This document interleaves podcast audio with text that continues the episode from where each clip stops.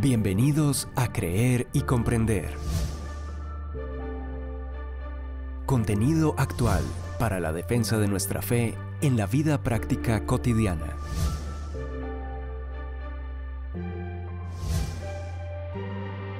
Un tiempo de aprendizaje junto al autor, conferencista y apologista Arturo Rojas.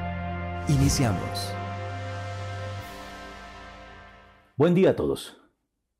Inicio hoy con este podcast una serie de 12 podcasts extractados, como viene siendo costumbre, de mi último libro, El escándalo del cristianismo, que pueden ver en pantalla.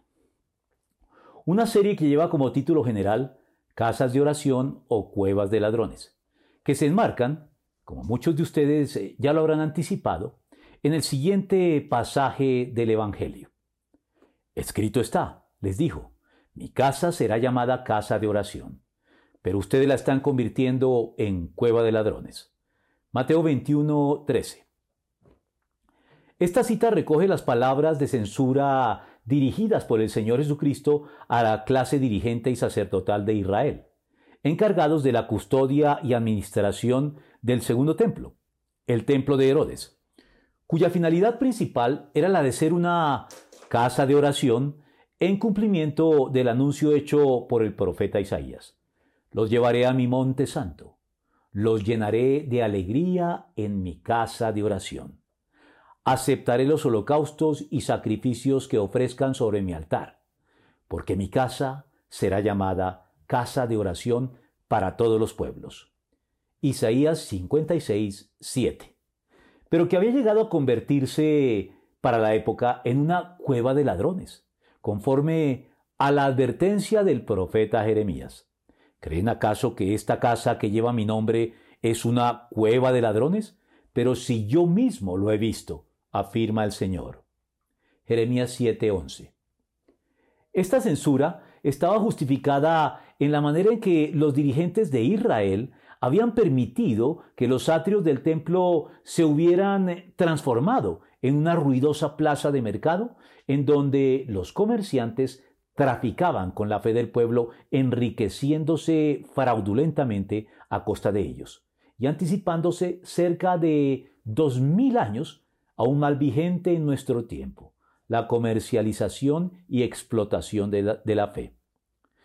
Desde la grosera y descarada venta de misas, indulgencias y demás por parte de la Iglesia de Roma durante la Edad Media, que fue el detonante de la Reforma, hasta la aparente pero nada inocente venta de souvenirs y estampas del santo patrono correspondiente o de sus presuntas reliquias, en muchos de los templos y santuarios actuales consagrados por el catolicismo romano como especiales lugares de culto, sin que el protestantismo pueda lanzar tampoco la primera piedra en vista del escándalo que constituye la vida fuelle y ostentosa de pastores inescrupulosos al frente de mega iglesias, que incluso alardean de sus fortunas personales amasadas con los diezmos y ofrendas de los fieles, en lo que no dista mucho del enriquecimiento ilícito. Lo primero que viene a nuestra mente al escuchar la expresión cueva de ladrones es, por supuesto, los malos, fraudulentos y corruptos manejos del dinero. Al respecto, el apóstol Pablo instruye a la iglesia con las siguientes palabras que se caen de su peso. El que robaba, que no robe más, sino que trabaje honradamente con las manos para tener que compartir con los necesitados. Efesios 4, 28. Ampliando así el alcance del octavo mandamiento del Decálogo que dice escuetamente, no robes. Éxodo 20:15. Con todo, la Iglesia como institución ha sido siempre especialmente susceptible o vulnerable a estas prácticas, debido al papel que la Biblia asigna a los diezmos, que significa la décima parte de los ingresos, y a las ofrendas en el sostenimiento y expansión del Evangelio. Esto por sí mismo ya ha brindado un flanco fácil por el que los detractores de la Iglesia y del cristianismo pueden atacarlo gratuita e injustamente con ligereza y mala intención al acusar a las iglesias en general de ser negocios para esquilmar a los incautos y crédulos y a sus dirigentes de ser personas que quieren enriquecerse a costa de la fe cándida de sus miembros. Acusación sin fundamento en la medida en que generaliza casos de excepción, pero que se vuelve procedente cuando los dirigentes de la Iglesia abusan de esta circunstancia y dan pie a estos señalamientos. Por eso, sin dejar de combatir las injustas generalizaciones que este tipo de acusaciones conllevan, no puede negarse que a lo largo de la historia estos cuestionamientos se pueden aplicar con justicia a un número significativo de iglesias del pasado y de la actualidad que incurren en estas prácticas y deben por tanto ser denunciadas, pues refuerzan estos prejuiciosos estereotipos que escandalizan y le dan mala prensa a toda la iglesia ante el mundo. Sin embargo, desde una perspectiva estrictamente racional y de sentido común, ambos, los que critican de oficio a la Iglesia desde el mundo en este aspecto en particular, y los dirigentes eclesiásticos que con sus abusos dan pie a estas críticas, están por igual equivocados. Porque el sostenimiento de la Iglesia mediante los diezmos y ofrendas de sus miembros no solo es bíblico, sino que, antes que nada, es totalmente razonable y legítimo, y los malos manejos de estos recursos por parte de algunos no despojan de legitimidad a esta práctica cuando se lleva a cabo de manera responsable y correcta, recaudando y administrando bien estos recursos y encauzándolos a las necesidades que el Evangelio está llamado a cumplir o a suplir en el mundo. Al fin y al cabo, Nadie descalifica ni promueve la eliminación de las corporaciones públicas, de las empresas privadas o de los clubes sociales, entre otros, por el hecho de que algunos de sus dirigentes sean personas corruptas que hacen mal uso de los recursos puestos bajo su cuidado y responsabilidad. La actitud sistemáticamente escéptica hacia toda institución legítima que sea permeada por la corrupción degenera en un cinismo que puede llegar a ser tanto o más destructivo que las conductas que pretende combatir y denunciar. Sin mencionar que quienes piensan mal y critican todo de manera sistemática desde sus pedestales de presuntos e impolutos guardianes morales de las buenas costumbres, no suelen en realidad ser mejores personas que aquellos a quienes critican, sino que sus críticas están muy a menudo motivadas en el fondo por aquello de que el ladrón juzga por su condición y que el que las hace se las imagina. Como alguien lo dijera, muchos de quienes hablan vehementemente contra la corrupción tan solo están escupiendo el plato en el que no pudieron comer. Por eso, a despecho de quienes critican y de quienes son justamente criticados, lo cierto es que el apoyo económico para la Iglesia por parte de sus miembros con sus diezmos y ofrendas es no solo algo completamente válido y razonable, sino un mandato divino, cuyo incumplimiento convierte en ladrones a quienes hacen caso omiso de él, como lo denuncia el profeta. ¿Acaso roba el hombre a Dios? Ustedes me están robando. Y todavía preguntan, ¿en qué te robamos? en los diezmos y en las ofrendas. Ustedes están bajo gran maldición, pues es a mí a quien están robando. Malaquías 3, 8 al 9. Los que convierten entonces las casas de oración en cuevas de ladrones no son solo sus dirigentes corruptos, que comercializan la fe incurriendo en manejos ilegales o poco éticos del dinero para su enriquecimiento personal. Algo de lo que me ocuparé en el último podcast de esta serie, sino también los miembros de la Iglesia, que bajo este o cualquier otro pretexto se resisten a apoyarla como debieran para hacer su contribución al sostenimiento de la obra de Dios y la expansión del Evangelio. Paradójicamente, no solo robamos por acción, sino también por omisión al resistirnos o al negarnos a pagar nuestras deudas a quien corresponde. ¿Cómo nos instruye el apóstol a hacerlo? En Romanos 13 del 7 al 8. Paguen a cada uno lo que le corresponda. Si deben impuestos, paguen los impuestos. Si deben contribuciones, paguen las contribuciones. Al que deban respeto, muéstrenle respeto. Al que deban honor, ríndanle honor. No tengan deudas pendientes con nadie, a no ser la de amarse unos a los otros. De hecho, quien ama al prójimo ha cumplido la ley. Por lo anterior, me temo que muchos de quienes cuestionan y condenan a la Iglesia en estos aspectos sean también evasores de impuestos, que utilizan como pretexto para ello la cada vez más manifiesta corrupción que afecta a muchas de las instancias del gobierno civil, y a quienes los tiene sin cuidado entonces la muy razonable instrucción dada por el Señor cuando le presentaron la moneda del impuesto con la imagen del emperador, a lo cual respondió, denle al César lo que es del César y a Dios lo que es de Dios. Mateo 22, 21. La polémica alrededor de la legitimidad de los diezmos y las ofrendas no involucra solo la discusión entre creyentes y no creyentes al respecto, sino que se da también al interior de la iglesia entre creyentes, un sector de los cuales, tal vez sintiendo vergüenza ajena y con, la loable intención de lavar el honor manchado de la iglesia por quienes hacen mal uso de los diezmos, se oponen rotundamente a ellos, afirmando que estos ya no están vigentes en el Nuevo Testamento y restringiéndolos al Antiguo, dentro de lo que se conoce como la práctica de la ley mosaica reservada en todos sus detalles para los judíos, pero no para los paganos convertidos a Cristo en el seno de la Iglesia.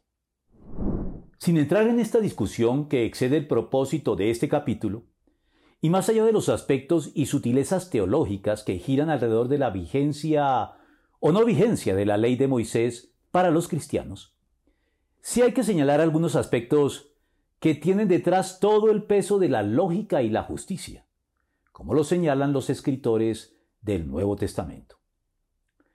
Basados pues en la lógica por la cual la tribu de Leví, siendo como era la tribu sacerdotal en Israel, que había sido designada por Dios para este propósito con exclusividad, razón por la cual no había recibido asignación territorial, como las otras once tribus, para que pudiera consagrarse de lleno a su importante oficio sin distraerse ni dispersarse en otras labores diferentes, y debía por tanto recibir como justa contraprestación de las tribus restantes que sí podían trabajar y cosechar la tierra asignada a ellas una retribución a su servicio mediante los diezmos y las ofrendas, así también los escritores del Nuevo Testamento concluyeron que los pastores podían vivir legítimamente de los diezmos y ofrendas, como lo sostiene Pablo al hablar de las ofrendas entregadas por las iglesias gentiles para los creyentes judíos de Jerusalén.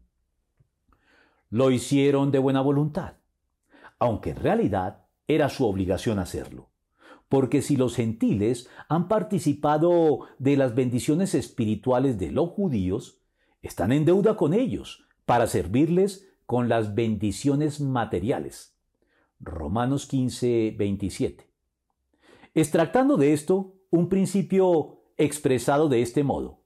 El que recibe instrucción en la palabra de Dios, comparta todo lo bueno con quien le enseña. Gálatas 6:6.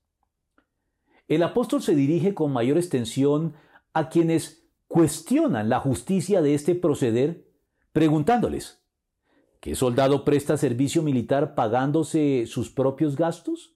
¿Qué agricultor planta un viñedo y no come de sus uvas? ¿Qué pastor cuida un rebaño y no toma de la leche que ordeña? No piensen que digo esto solamente desde un punto de vista humano. ¿No lo dice también la ley? Porque en la ley de Moisés está escrito, no le pongas bozal al buey mientras esté trillando. ¿Acaso se preocupa Dios por los bueyes o lo dice más bien por nosotros? Por supuesto que lo dice por nosotros porque cuando el labrador ara y el segador trilla, deben hacerlo con la esperanza de participar de la cosecha. Si hemos sembrado semilla espiritual entre ustedes, ¿será mucho pedir que cosechemos de ustedes lo material? Si otros tienen derecho a este sustento de parte de ustedes, ¿no lo tendremos ¿aún más nosotros? ¿No saben que los que sirven en el templo reciben su alimento del templo? ¿Y que los que atienden el altar participan de lo que se ofrece en el altar? Así también el Señor ha ordenado que quienes predican el Evangelio vivan de este ministerio. Primera de Corintios 9, del 7 al 14. Es pues más que justo que quienes predican o predicamos el Evangelio, vivamos del Evangelio. Lo cual es muy diferente tanto a sobrevivir meramente como a enriquecerse con el Evangelio. Valga decir que en el Antiguo Testamento los diezmos también debían ser destinados a suplir las necesidades de los pobres, en particular los huérfanos, las viudas y los extranjeros, por lo que una de las destinaciones que la Iglesia debe dar a ellos en ejercicio de una buena administración de estos recursos es la justicia a través de la acción y el servicio social, de donde si no se asigna una significativa partida de estos ingresos a este tipo de iniciativas de manera regular y planificada, la Iglesia comienza a ser sospechosa de no utilizar estos dineros correctamente y se puede llegar a ser justamente merecedora de los señalamientos que el mundo le dirige. Más adelante nos ocuparemos con mayor amplitud de este punto.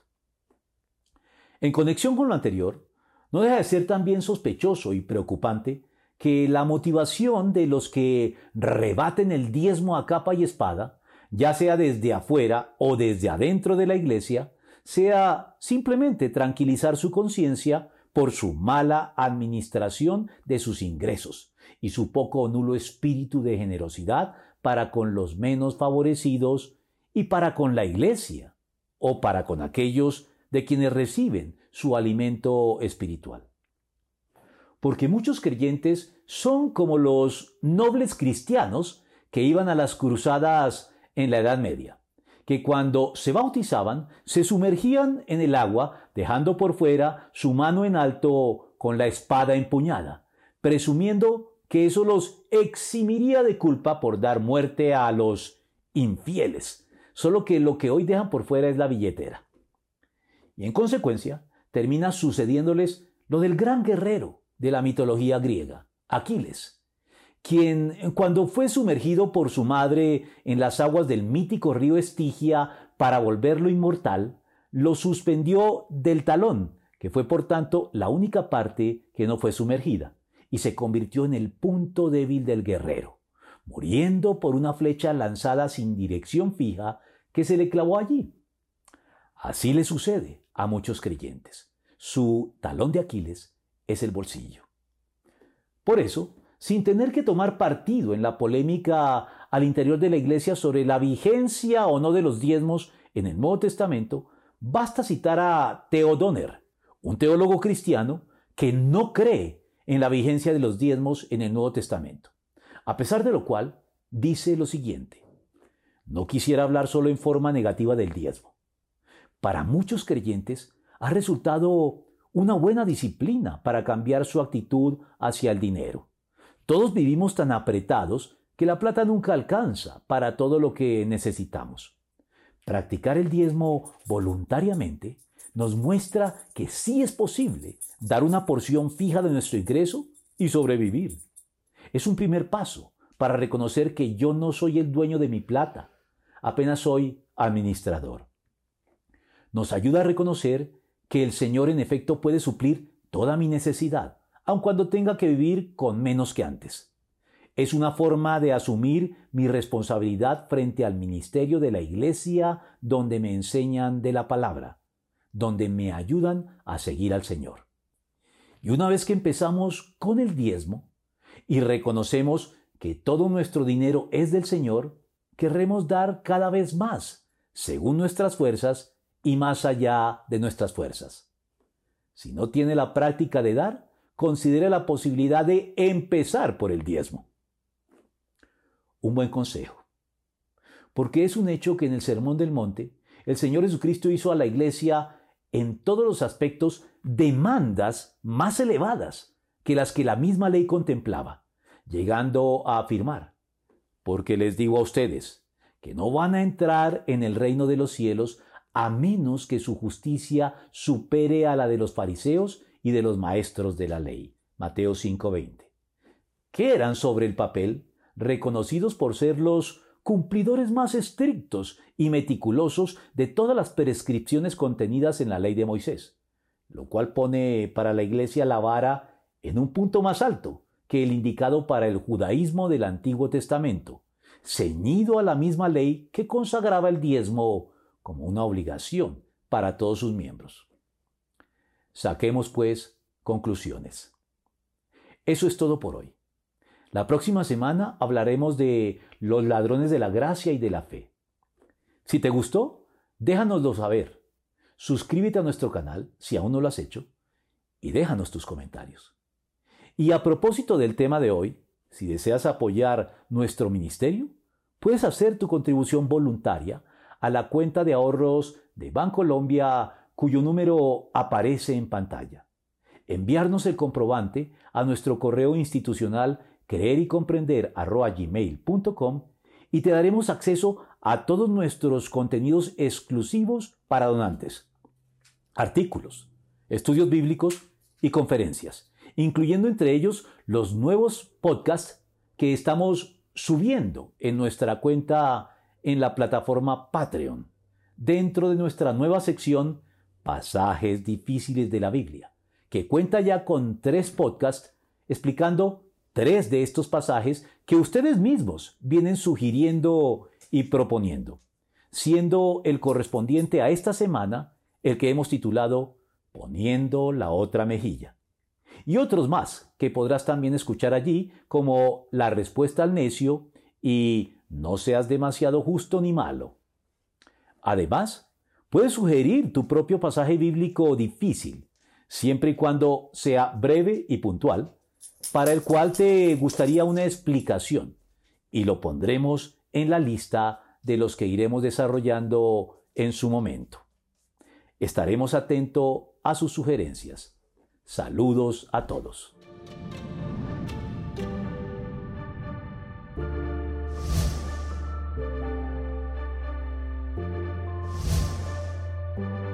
Confiamos en que este tiempo de aprendizaje te haya sido de provecho.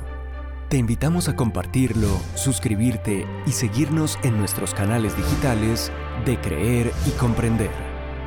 Hasta nuestro próximo podcast.